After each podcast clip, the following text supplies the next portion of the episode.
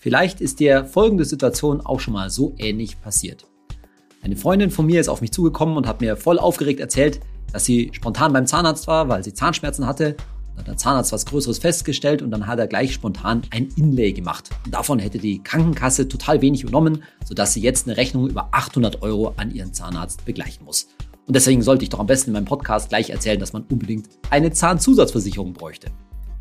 Und genauso gibt es auch andere Leute, die sagen, ah, im Krankenhaus, wenn ich mal ins Krankenhaus muss, das ist voll der Horror für mich, da mit drei oder vier anderen fremden Menschen im selben Zimmer zu liegen. Also braucht es doch da eine Zusatzversicherung, dass man ein oder zwei Bettzimmer bekommt. Ja, was ist eigentlich davon zu halten, von solchen Zusatzversicherungen für Zähne, für Krankenhaus, für andere ambulante Heilmethoden wie Homöopathie und ähnliches? Macht das eigentlich Sinn? Sind die Kosten gerechtfertigt? Darum geht es in der heutigen Episode von meinem Podcast Geld ganz einfach. Ich bin Saidi von Finanztipp. Bei Finanztipps sind wir der Meinung, Finanzen kannst du selbst. Und wir zeigen dir, wie. In der letzten Folge hatten wir ja darüber gesprochen, dass man seine Krankenkasse wechseln kann und sich eine neue Krankenkasse auch danach aussuchen kann. Vor allen Dingen nicht nur, wie niedrig deren Beitrag ist, sondern welche freiwilligen Zusatzleistungen die auch anbietet. Also zum Beispiel vielleicht einen Zuschuss zur professionellen Zahnreinigung oder bestimmte Homöopathieleistungen etc. etc. Aber insgesamt muss man natürlich dann doch sagen, dass diese Zusatzleistungen ein wenig begrenzt sind und bestimmte Bereiche der Medizin im Bereich Zähne, im Bereich von ein Bett, zwei Bettzimmer und all das, was wir vorhin kurz angesprochen haben, da sind die Krankenkassen natürlich einfach beschränkt und das wird man in vollem Umfang natürlich bei keiner Krankenkasse bekommen. Und da stellt sich eben schon die Frage, wie weit macht es Sinn, wenn ich jetzt eben entweder nicht in die private Krankenversicherung wechseln kann oder nicht in die private Krankenversicherung wechseln möchte, gute Fragen, die wir in der nächsten Folge übrigens besprechen werden, ob ich meinen meine gesetzliche Krankenkasse durch private Zusatzversicherungen ergänze. Und da gibt's eine ganze Menge, das möchte man gar nicht meinen. Das ist ein richtig weites Feld von diesen Zusatzversicherungen und die versuchen wir heute mal so ein bisschen in einem Husarenritt durchzugehen, nämlich von den Zusatzversicherungen, ja, die fast schon Pflicht sind, die man unbedingt haben sollte, über diejenigen, die man haben kann, die man aber nicht haben muss, bis hin zu denen, die man wahrscheinlich, von denen man wahrscheinlich eher die Finger lassen sollte, wo man eigentlich eher nur Geld rauswirft. Bevor du jetzt einen Schreck bekommst, an Must-Haves, also an Zusatzversicherungen, die man unbedingt haben muss, gibt es vor allen Dingen nur eine, nämlich eine Auslandsreiskrankenversicherung. Und natürlich deshalb, weil praktisch jeder von uns irgendwann mal ins Ausland fährt und da tatsächlich was medizinisch passieren kann.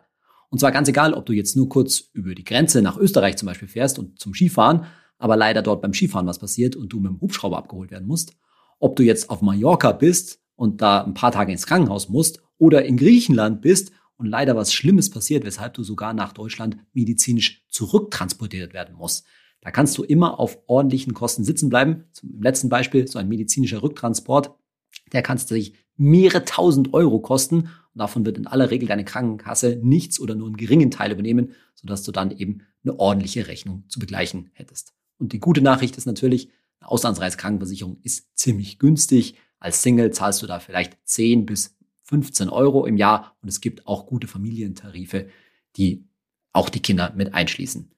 Und die guten Empfehlungen, die auch weltweit in aller Regel für Urlaubsreisen bis zu acht Wochen gelten, das heißt, da ist dann auch ein Urlaub in USA, wenn du dort in, in USA ins Krankenhaus musst, wo was richtig teuer ist, ist dann abgedeckt. Und unsere Empfehlungen, die wir bei Finanztipp natürlich getestet haben, findest du im Ratgeber, den ich dir wie immer in den Show Notes unten verlinke.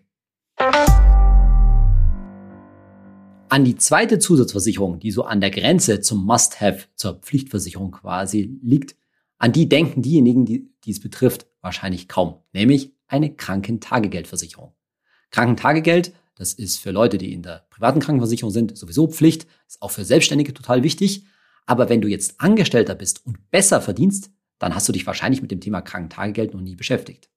Aber leider gibt es da einen unangenehmen Fall, nämlich wieder den Fall längerer Krankheit. Das heißt, wenn du wirklich mehrere Wochen, Monate raus bist, die ersten sechs Wochen musst du dir keine Sorgen machen, denn da kriegst du Lohnfortzahlung vom Arbeitgeber, dein Gehalt wird weitergezahlt, alles gut.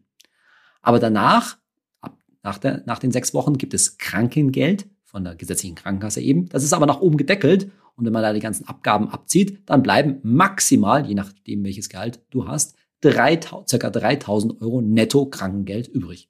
So, und wenn du jetzt eben besser verdienst, dann kannst du dich mal kurz fragen, wenn deine Familie zum Beispiel hauptsächlich von deinem Einkommen abhängig ist, wenn du der Allein- oder zumindest der Hauptverdiener bist, Reichen euch diese 3000 Euro eigentlich? Oder liegt ihr mit euren Kosten, zum Beispiel weil ihr einen Hauskredit noch habt und so weiter, liegt ihr da nicht eigentlich drüber? Und wenn ihr drüber liegt, über diesen 3000 oder wie viel Krankengeld es bei dir auch immer ist, denn das rechnet sich ja prozentual vom Einkommen, dann kannst du dir schon mal Gedanken machen darüber, ob es nicht sinnvoll ist, diese Lücke über eine private Krankentagegeldversicherung abzuschließen oder abzudecken. So, das waren jetzt zwei Versicherungen, an die hast du beim Thema Zusatzversicherung wahrscheinlich nicht als erstes gedacht. Jetzt kommen wir aber zu denen, die man ja haben kann, und zwar zu den beiden ja, wahrscheinlich beliebtesten Zusatzversicherungen. Zum einen zur Zahnzusatzversicherung und dann zur stationären Zusatzversicherung oder Krankenhauszusatzversicherung. Aber erstmal Zahnzusatzversicherung, die sicherlich die beliebteste und häufigste Zusatzversicherung ist. Und was natürlich richtig ist, ist, dass im Bereich Zähne die gesetzliche Krankenkasse ja nicht mehr so viel leistet. Die deckt halt nur das absolut Notwendige ab und davon zahlt sie meist auch nur einen Anteil. Und ja, man kann natürlich sich die Krankenkasse schon ein bisschen nach den Leistungen, nach den Zusatzleistungen, freiwilligen Zusatzleistungen im Bereich Zähne aussuchen. Aber größere Behandlungen, da wirst du immer auf einem gehörigen Eigenanteil sitzen bleiben. Ich mache mal ein einfaches Beispiel. Sagen wir, bei dir muss ordentlich was an einem oder mehreren Zähnen gemacht werden, nahezu Zahnersatz zum Beispiel. Da kann gut und gerne eine Rechnung von 2000 Euro zusammenkommen. Und ganz grob, je nachdem, was dein Zahnarzt tatsächlich abrechnet, kannst du damit, davon, damit rechnen, dass vielleicht die Kasse davon, Größenordnung, 500 Euro übernimmt, sodass du auf 1500 Euro sitzen bleibst. Und da kann man sich natürlich jetzt fragen, sollte ich nicht eine Zahnzusatzversicherung abschließen? Die gibt es schon so 20, vielleicht 25 Euro im Monat, die dann in so einem Fall die 1500 Euro zumindest größtenteils übernimmt. Größtenteils deshalb, weil je nach Qualität des Tarifs typischerweise die Zusatzversicherung 80 bis 90 Prozent übernimmt, also vielleicht 1300, 1400 Euro von dieser Lücke übernimmt, im kleinen Eigenanteil würdest du dann immer noch äh, sitzen bleiben. Aber die Frage ist natürlich, 20, 25 Euro, naja, das ist jetzt kein ganz, kein totaler Pappenstiel, kann man sich das Geld nicht eigentlich auch sparen? Und für diese Überlegung schauen wir uns mal drei Fälle, drei verschiedene Fälle an. Der erste Fall ist, es ist akut, du hast Zahnschmerzen oder dein Zahnarzt hat konkret gesagt, es muss was getan werden. Zweiter Fall, es ist nicht akut, aber du denkst, hm, in den nächsten Jahren, da könnte was kommen. Ich habe ziemlich schlechte Zähne, da habe ich Angst, dass was kommt.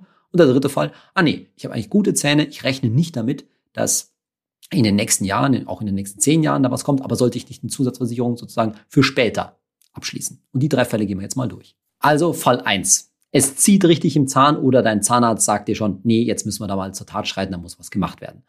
Und da gehen bei manchen Leuten dann so die Alarmglocken an und die schauen sich um, oh ja, da kann man ja vielleicht was noch versichern. Das Problem ist, da gilt der alte Spruch im Versicherungswesen, brennende Häuser kannst du nicht versichern.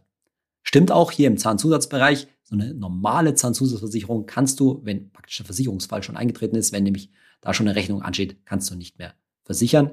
Entweder weil du beim Abschluss der Versicherung angeben musst, dass eine Behandlung bereits angeraten ist, also dass der Zahnarzt da bereits was angesetzt hat, oder du kriegst einfach am Anfang nicht so viel abgerechnet, weil in den ersten Jahren allermeisten Fällen die Versicherungen nicht so viel bezahlen.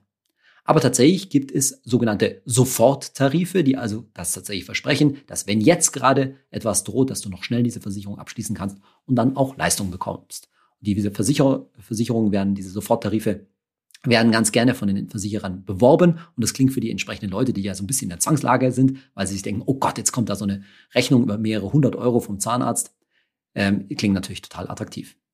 Was du aber wissen solltest zu diesen Soforttarifen ist folgendes. Zum einen ist es typischerweise so, dass die die Leistung der gesetzlichen Krankenkasse zu so, zu so einer Behandlung aufstocken bzw. in den meisten Fällen verdoppeln. Also bleiben wir wieder in meinem vereinfachten Beispiel. Deine Kosten für die Behandlung sind eigentlich 2000 Euro, die Krankenkasse zahlt 500 Euro, dann würde so ein Soforttarif davon nochmal 500 Euro bezahlen. Aber das heißt natürlich auch, dass du ganz grob weiterhin auf 1000 Euro Kosten selbst sitzen bleiben würdest. Und das ist natürlich trotzdem dann unschön. Der nächste Punkt ist, dass solche Soforttarife in aller Regel nicht billig sind. Ganz typischerweise liegt man vielleicht bei so einem Beitrag von rund 40 Euro im Monat. Das ist natürlich schon ganz ordentlich. Und die haben, wie die meisten Zusatzversicherungen in aller Regel, eine Laufzeit von mindestens 24 Monaten, sodass du dann eben auch 24 Monate diese zum Beispiel 40 Euro bezahlst.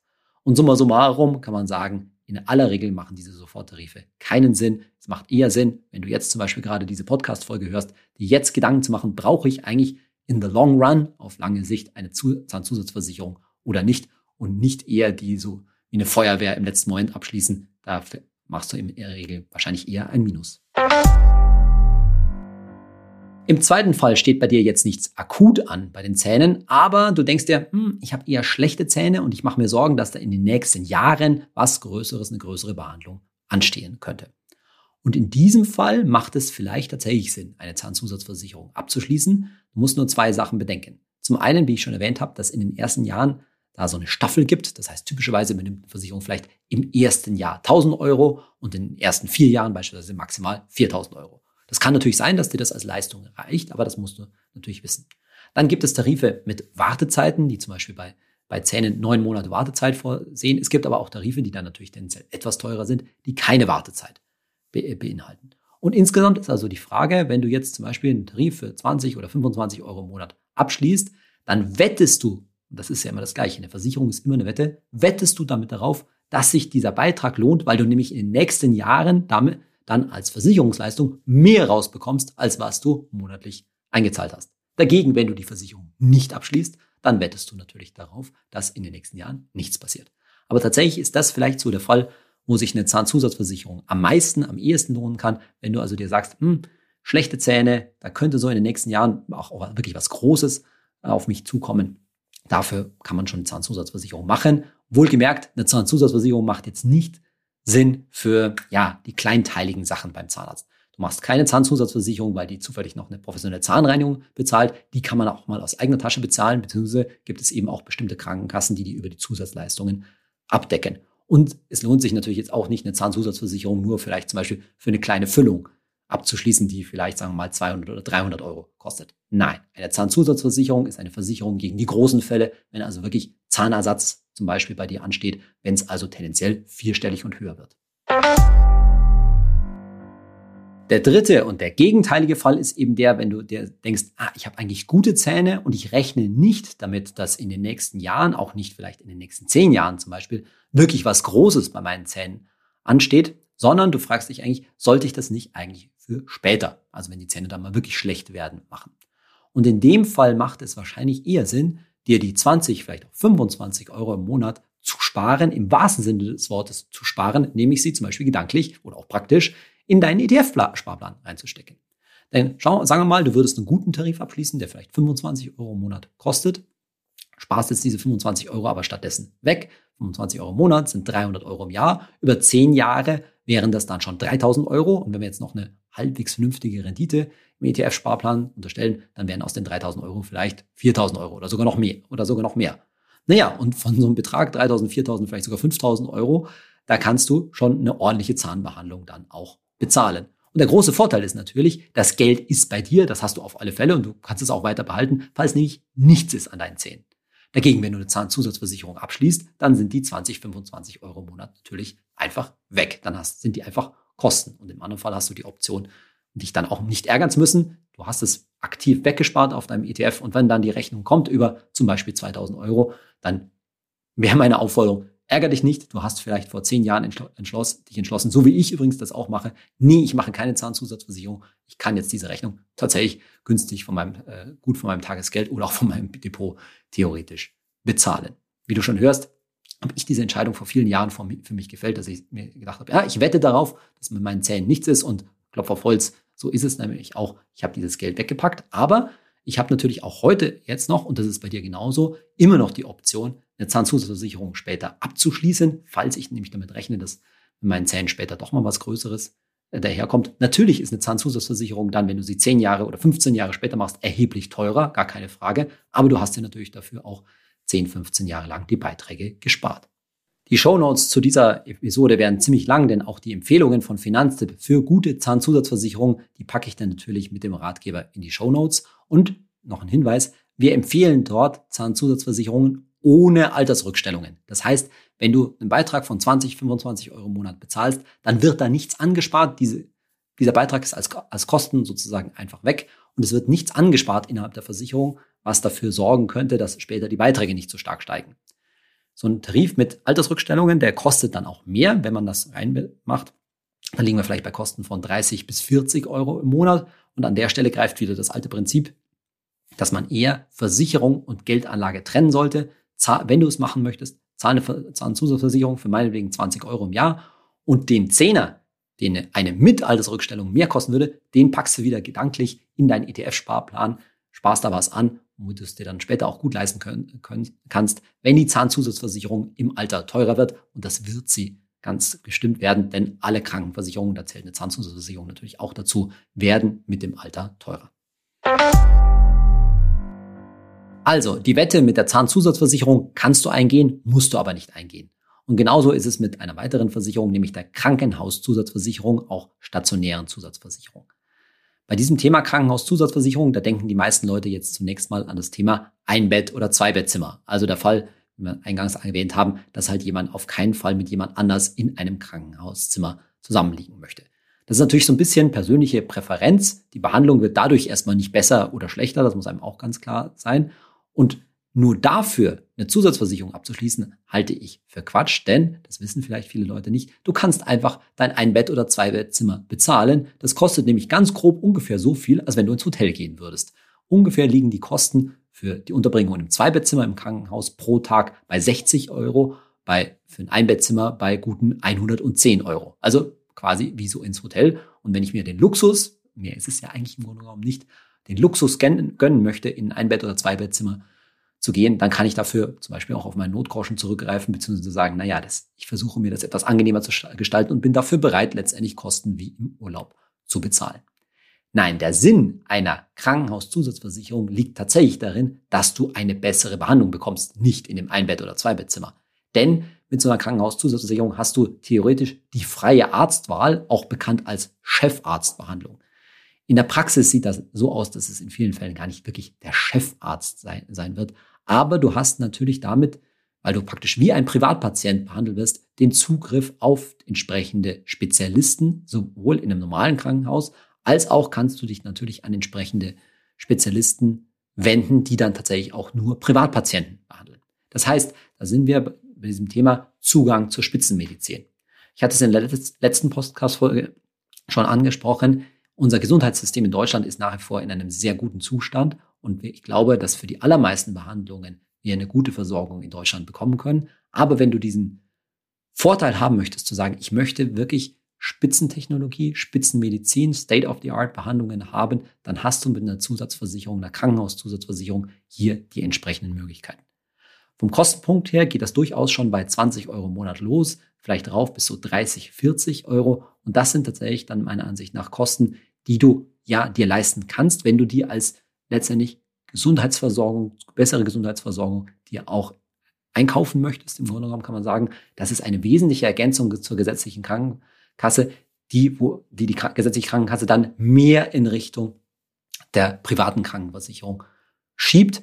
Und das ist vielleicht dann auch so ein Luxus, ich möchte es mal nennen, Luxus, vielleicht kann man auch sagen, einfach eine bessere Gesundheitsvorsorge, die manche Leute sich gönnen möchten. Und wenn du dich dafür entscheidest, dann diese Ausgabe auch bewusst zu treffen dafür. Wenn du so eine Krankenhauszusatzversicherung abschließen möchtest, dann funktioniert das so ein bisschen ähnlich wie eine Berufsunfähigkeitsversicherung. Es werden dir nämlich alle möglichen Gesundheitsfragen gestellt. Und daran kannst du sofort erkennen, dass es sinnvoll ist, wenn du dich für so eine, so einen Zugang zur Spitzenmedizin, wie ich das gerne nenne, wenn du dich dafür entscheidest für eine Krankenhauszusatzversicherung, dass du so einen Abschluss rechtzeitig machst, bevor du nämlich die entsprechenden Wehwehchen, Beschwerden, womöglich sogar auch gröberen Krankheitsverläufe hast. Denn dann bekommst du einen entsprechenden Tarif entweder gar nicht mehr oder er wird erheblich teurer. Ein Beitragsaufschlag, der die Sache natürlich langfristig vor allen Dingen dann, weil so, so ein Tarif wirst du ja dann vielleicht sogar dein Leben lang behalten, erheblich teurer macht. Und noch der Hinweis, du wirst dann in vielen Fällen quasi so behandelt wie ein Privatpatient und da tritt der Fall in Kraft, dass die Ärzte direkt mit dir abrechnen. Mit anderen Worten, du bekommst eine entsprechende Rechnung von dem jeweiligen Arzt, die du gegebenenfalls dann auch vorstrecken musst und dir das Geld von der Zusatzversicherung dann wiederholen musst. Mit anderen Worten, schau, dass dein Notgroschen auf deinem Tagesgeld für so einen Fall ordentlich gefüllt ist. Die entsprechenden Empfehlungen für solche Krankenhauszusatzversicherungen, für die entsprechenden guten Tarife, die wir getestet haben von Finanztipp, empfindest du, wie sollte es anders sein, unten in den Show Notes in dem verlinkten Ratgeber. Eine weitere Versicherung, die du vielleicht gar nicht unbedingt zu den Zusatzversicherungen rechnest, ist eine Pflegezusatzversicherung. Die übernimmt natürlich die Leistungen, die die gesetzliche Pflegeversicherung nicht abdeckt und die können schon beträchtlich sein. Irgendwann später, wenn du mal Pflegefall wirst, kann sich das über die Jahre durchaus auf mehrere 10.000 Euro zusammenleppern. Aber muss man jetzt dafür eine Versicherung abschließen? Ja, kann man, aber muss man vielleicht auch nicht. Es ist die gleiche Überlegung wie bei der Zahnzusatzversicherung. Entweder du schließt eine Pflegezusatzversicherung ab, zum Beispiel vielleicht für einen Beitrag von durchaus 50 Euro, vielleicht im Monat, oder du sparst dir diese 50 Euro und sparst sie an, zum Beispiel in deinem ETF-Sparplan und siehst letztendlich langfristig in deiner Altersvorsorge, in deinem ETF-Depot, einen Teil deiner Altersvorsorge, mehrere 10.000 Euro, als Pflegevorsorge vor. Und das funktioniert natürlich je besser, je früher du diese Notwendigkeit siehst und in der Lage bist, deinen ETF-Sparplan, deine Altersvorsorge entsprechend auch aufzustocken und dir eben dieses Geld, diesen Versicherungsbeitrag zu sparen. Andersherum kann unter Umständen so eine äh, Pflegezusatzversicherung schon Sinn machen, wenn du einfach dagegen abgesichert sein möchtest, dass du in den nächsten Jahren womöglich schon Pflegefall wirst und dann die entsprechenden Leistungen auch in Anspruch nimmst. In vielen Fällen ist es aber sinnvoll, auch das als langfristige Geldanlage zu sehen und entsprechend dafür vorzusorgen. Und jetzt sind wir bei den Zusatzversicherungen angekommen, die man sich eher sparen kann. Und das erste Thema sind da ambulante Zusatzversicherungen, die also Leistungen vom Arzt oder anderen Heilbehandlern bezahlen. Und da spielt ganz oft das Thema alternative Heilmethoden eine Rolle. Also Homöopathie, Osteopathie, Naturheilverfahren und was es da alles gibt. Was richtig ist, wenn du Fan von solcher Medizin bist, dass da im Jahr durchaus einiges an Kosten auflaufen kann. Aber dafür wirklich eine Zusatzversicherung zu machen, lohnt sich deshalb in vielen Fällen nicht, weil zum einen diese Zusatzversicherungen eben selber nicht günstig sind.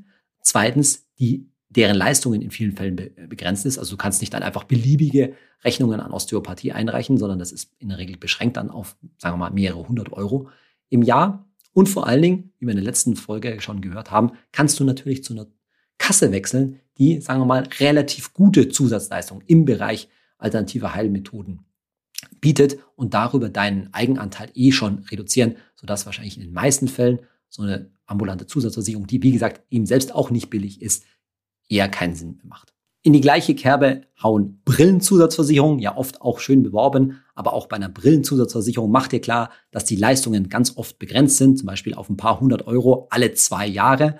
Und da kann man sich schon fragen, macht der Beitrag für so eine Brillenzusatzversicherung dann überhaupt Sinn? Oder ist es nicht wahrscheinlich viel besser, auch wieder das Geld sich zu sparen und eine entsprechende Brille aus dem Ersparten zu bezahlen. Immerhin handelt es sich dabei ja um einen Artikel, der nicht nur für deine Gesundheit, für deine Sehfähigkeit verantwortlich ist, sondern spielen ja bei den meisten Leuten auch, sage ich jetzt mal, ästhetische Aspekte eine große Rolle. Und dafür sollte man definitiv keine Versicherung abschließen.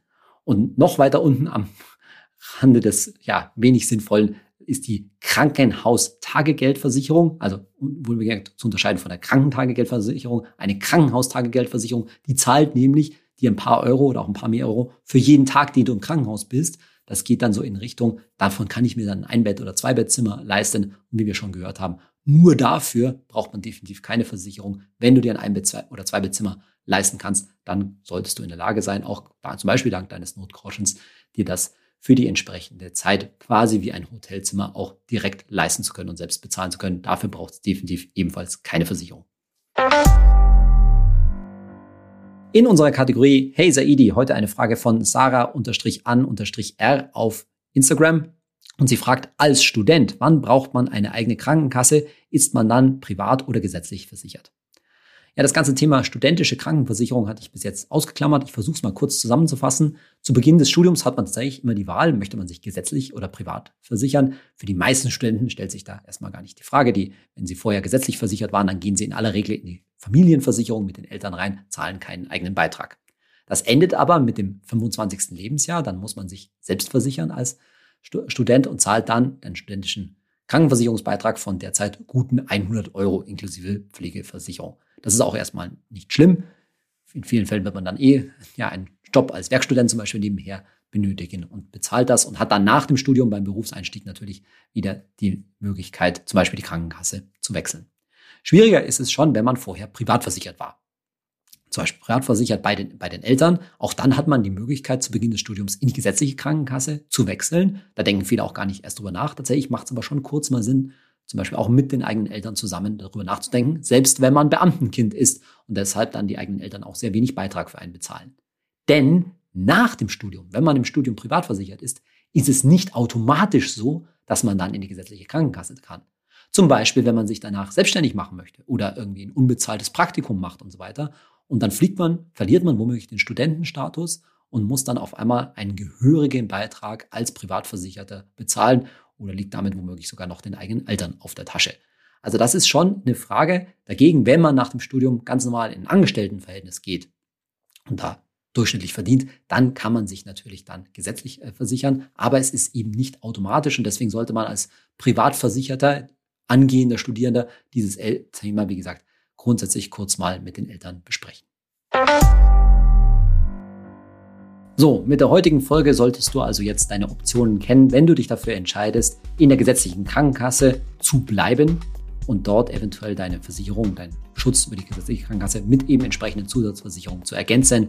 Nochmal zusammengefasst, für die allermeisten Leute ist es völlig okay, wenn sie nur eine Auslandsreisekrankenversicherung haben und ansonsten keine weiteren Zusatzversicherungen in Anspruch nehmen und dafür aber gedanklich immer das Geld, was man sich eben spart, auf einen ETF-Sparplan am besten packen, um langfristig auch gegen höhere Gesundheitskosten im Alter eben durch deinen Vermögensaufbau entsprechend abgesichert zu sein. In der nächsten Folge geht es dann um die große und tatsächlich sehr wichtige finanzielle Entscheidung, soll ich mich jetzt aber privat vollversichern, soll ich in die private Krankenversicherung wechseln oder nicht? Und dieser große Streit zwischen GKV und PKV, zwischen gesetzlicher und privater Krankenversicherung, den versuche ich beim nächsten Mal etwas aufzudröseln. Ich freue mich, wenn du dann wieder dabei bist und zuhörst. Bis dahin, dein Saidi.